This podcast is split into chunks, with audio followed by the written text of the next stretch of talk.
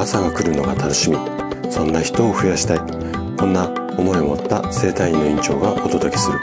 大人の健康教室。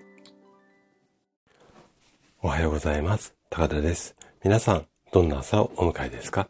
今朝もね元気で心地よいそんな朝だったら嬉しいです。さて今日もね老化を防止する食事術こちらのシリーズをお届けしていくんですが今日はね老化防止に効く野菜とは？こんなテーマでお話をしていきます。老化防止。うん、老化防止っていう言い方もどうかなと思うんですが、いわゆるアンチエイジングって言った方が今風かな。アンチエイジングに効果的な野菜があるんですよ。っていう話を聞いたら、あなたはどう思いますか？もしかしたらね、そんな野菜で本当にアンチエイジングなんてできるの？そう思うかもしれないんですが、でもね、これ科学的に証明された事実なんです。で今日はそんな、まあ、老化防止、アンチエイジングをする野菜についてね、詳しくお話をしていきます。ぜひ最後まで楽しんで聞いていただけると嬉しいです。じゃあね、早速ここから本題に入っていきましょう。今日はね、まず最初に答え、これをね、お伝えしちゃいます。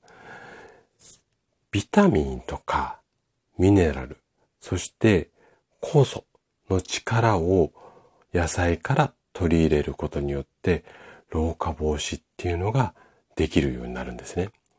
で、これだけだとちょっとわかりづらいでしょうし、なんか教科書っぽい表現なので、もう少し具体的なわかりやすい言い方に変えると、あなたが老化に強い体を手に入れるためには、ファイトケミカル。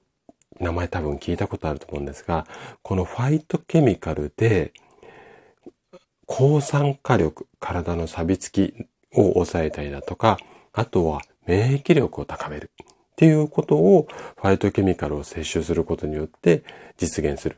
こういった考えっていうか、やり方がすごく大切になります。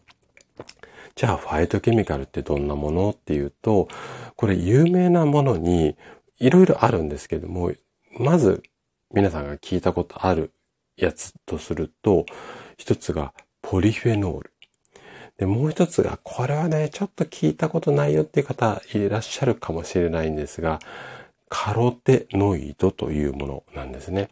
ポリフェノールとカロテノイド。じゃあそれぞれどんなものか詳しく説明していきます。まず、ポリフェノールなんですが、これはね、植物の色素、要はいろんな色ありますね。赤だ、緑だ、黄色だ。この色素の総称、えっ、ー、と、トータルの名前で、人間の体の中では抗酸化物質として働くことが分かっています。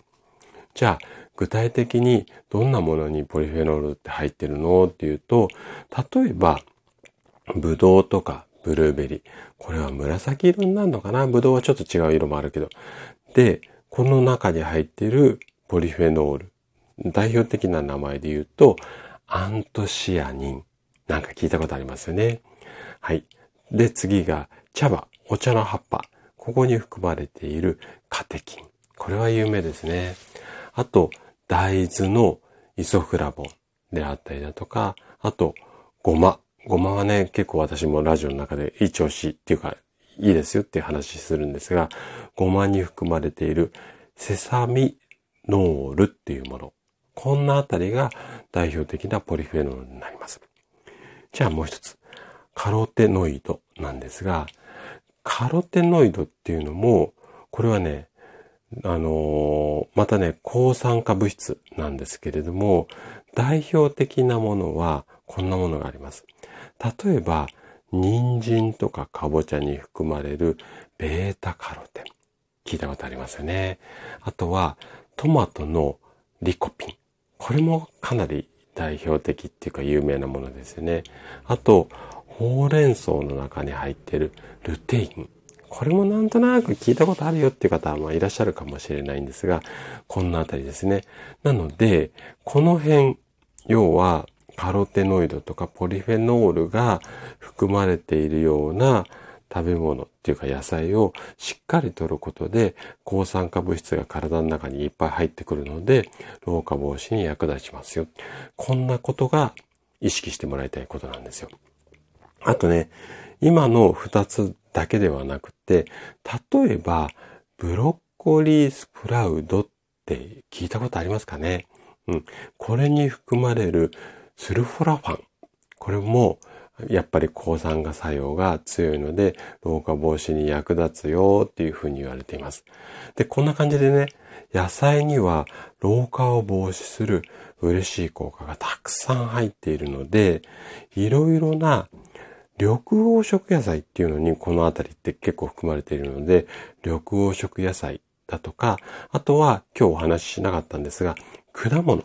こちらにもね、ファイトケミカル入っているので、ぜひね、ファイトケミカル野菜なんて検索すると色々出てくると思うので、このファイトケミカルをとって、抗酸化力、あとは免疫力を高めて、アンチエンジ、アンチエイジング、老化防止をあの積極的にしていってもらえるといいかなというふうに思います。はい。ということで、今日も最後まで聞いていただきありがとうございました。番組の感想などね、お気軽にコメントいただけると嬉しいです。それでは明日も朝7時にお会いしましょう。今日も素敵な一日をお過ごしください。